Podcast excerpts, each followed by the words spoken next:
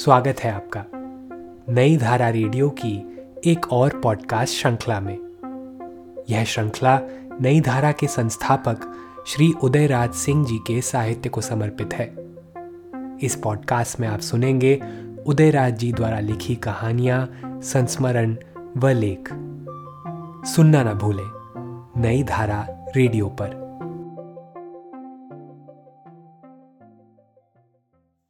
उदयराज सिंह की रचनाएँ पॉडकास्ट में, आज सुनिए उदयराज जी का लिखा लेख, अन्यथा हाशिए पर चला जाएगा साहित्य, जो नई धारा पत्रिका के अक्टूबर नवंबर 2003 अंक में प्रकाशित हुआ था।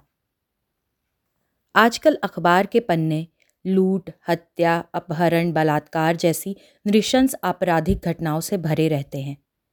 बलात्कार कर उस बेटी को यहीं तक नहीं छोड़ते उसे जान से मारकर किसी नदी में बहा देते हैं, ताकि पुलिस को खबर तक न लगे।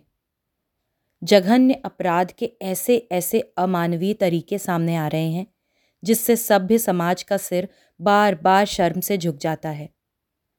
अभी पिछले दिनों दिल्ली में एक विदेशी महिला से बलात्कार की जिस प्रकार की खबर आई, उससे पूरे देश को शर्मसार होना पड़ा। अपराध पहले भी होते थे किंतु अब अत्यंत नृशंस रूप से उसकी व्याप्ति चहुदिश फैल रही है और ऐसा लगता है कि उसके खौफ से पुलिस पंगु हो गई है, अथवा अत्याधुनिक संसाधनों के अभाव में उसका आत्मबल शिथिल सा पड़ गया है। कहीं अपराध या बलात्कार की घटनाएँ घटती हैं तो उसके उग्र प्रतिकार में आम जनता का प्रदर्शन जुलूस भी निकलता है। मगर किसी साहित्यकार की कलम इन सब के प्रतिरोध में आग नहीं उगलती। न उनका कोई विरोध, प्रदर्शन या जुलूस ही निकलता है। आम जनता से जुड़े किसी मुद्दे पर वे प्रतिरोध में मुखर नहीं होते। आम जनता से उनका संबंध विच्छेदित होता जा रहा है, इसलिए जनता में भी उनकी पहचान खत्म होती जा रही है। मैं अनेक पत्र पत्रिकाएँ पढ़ता हूँ। हंस, कथादेश, साहित्य अमृत से लेकर समकालीन भारतीय साहित्य तक अनेक पत्रिकाएँ देखता हूँ। किंतु किसी भी पत्रिका में आम जनता की समस्याओं से जुड़ी साहित्यिक चीज़ें नहीं देखता। साहित्यकारों के एजेंडे में हत्या, अपहरण, लूट, बलात्कार जैसे विषय की विभीषिका शामिल ही नहीं है। इन समस्याओं पर उनकी कलम ही नहीं उठती। हाँ विष्णु प्रभाकर ने बलात्कार की विभत्सता को लेकर एक उपन्यास ज़रूर लिखा है। औरतों की समस्याओं को लेकर है उनका एक उपन्यास, जिसमें बलात्कार की अमानवीय नृशंसता का भी ज़िक्र है। हो सकता है कि कुछ और लेखकों ने भी इस पर लिखा हो।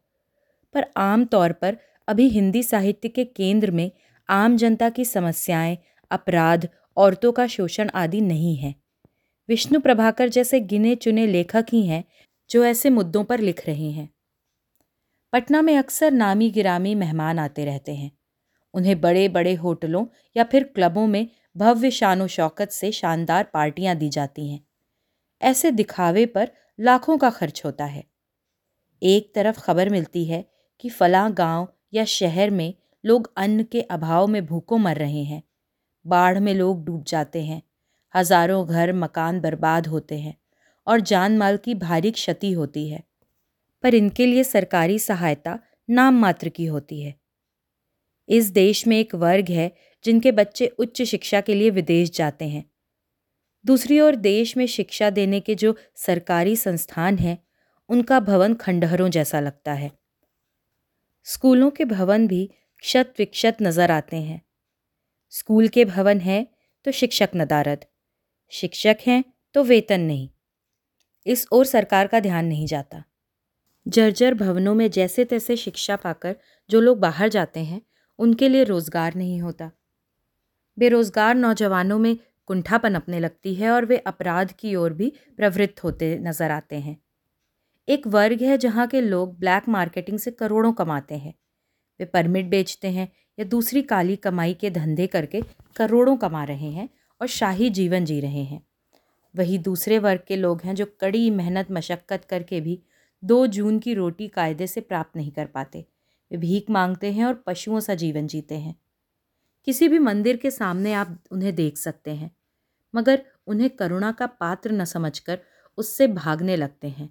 ऐसी विषमताओं के बीच आज का भारतीय समाज फंसा है, जो समतामूलक सामाजिक हैसियत की मांग करता है।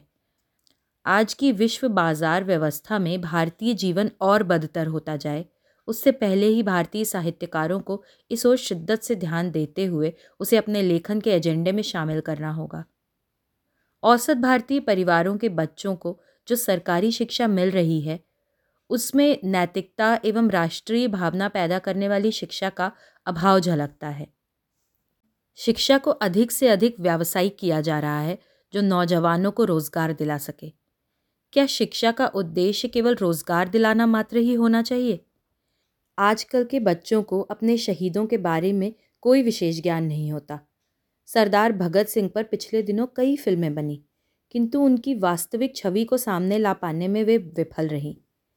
फिर झांसी की रानी लक्ष्मीबाई, तात्या टोपे, मंगल पांडे, वीर कुंवर सिंह के विषय में उन्हें सही जानकारी का तो और भी अभाव है। बिहार के लोग वीर कुंवर सिंह के बारे में थोड़ी बहुत जानकारी पा भी लेते हैं, क्योंकि उनके नाम पर साल में एक दिन की राष्ट्रीय छुट्टी घोषित होती है और उस दिन उनके नाम पर कुछ भाषण भी सुनने को मिल जाता है। इससे ज़्यादा कुछ नहीं। जब सरदार भगत सिंह पर अनेक अनेक फ़िल्में बनकर भी कई कारणों से वे विवादों में उलझ जाती हैं। तो अन्य शहीदों पर क्या कुछ हो सकता है? अनुमान ही किया जा सकता है। क्या इन पंक्तियों की ओर किसी जज्बे को पैदा करने के निमित्त गहराई से ध्यान जा रहा है? शहीदों के मज़ारों पर लगेंगे हर बरस मेले। वतन पर मरने वालों का यही आखिरी निशान होगा। या फिर, सरफरोशी की तमन्ना अब हमारे दिल में है। देखना है ज़ोर कितना बाजुए कातिल में है। इस सोने की चिड़िया वाले देश को बचाने बनाने में जिन योद्धाओं ने आत्मोत्सर्ग किए, उन शहीदों के प्रति हमारे बच्चों, छात्रों में सम्मान का भाव जगे, ऐसी शिक्षा व्यवस्था तो हमें करनी ही चाहिए। शिक्षा रोज़गार का साधन बने, ये जितना ज़रूरी है, इससे भी अधिक ज़रूरी है कि वो उसके अंदर नैतिक राष्ट्रीय भावनाओं को समृद्ध करे। ये ऐसे मुद्दे हैं जिनकी ओर केवल राजनेताओं या बुद्धिजीवियों को ही नहीं ध्यान देना है, बल्कि साहित्यकारों को भी गंभीरता से विचार करना चाहिए। साहित्यकार जब तक जन सामान्य की समस्याओं एवं कतिपय विषमताओं के कारण जन्म लेने वाली नृशंस आपराधिक घटनाओं की पड़ताल करते हुए उसे अपने लेखन के केंद्र में नहीं लाएँगे, समाज में उसके प्रति यथोचित सम्मान का भाव नहीं जगेगा। देश को अपने अंदर जीने से ही देश के लिए आत्मोत्सर्ग का भाव जगेगा। इसे समझते हुए ही साहित्यकारों को रचना कर्म में सक्रिय होना पड़ेगा। अन्यथा उनके साथ साथ साहित्य भी हाशिए पर चला जाएगा।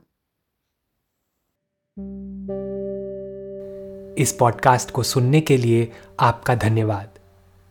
हम आशा करते हैं कि हमारी यह प्रस्तुति आपको ज़रूर पसंद आई होगी। अन्य पॉडकास्ट्स, वीडियो इंटरव्यूज़ आदि के लिए नई धारा को सभी सोशल मीडिया प्लेटफॉर्म्स पर फॉलो करें। जल्द ही आपसे फिर मुलाकात होगी। धन्यवाद।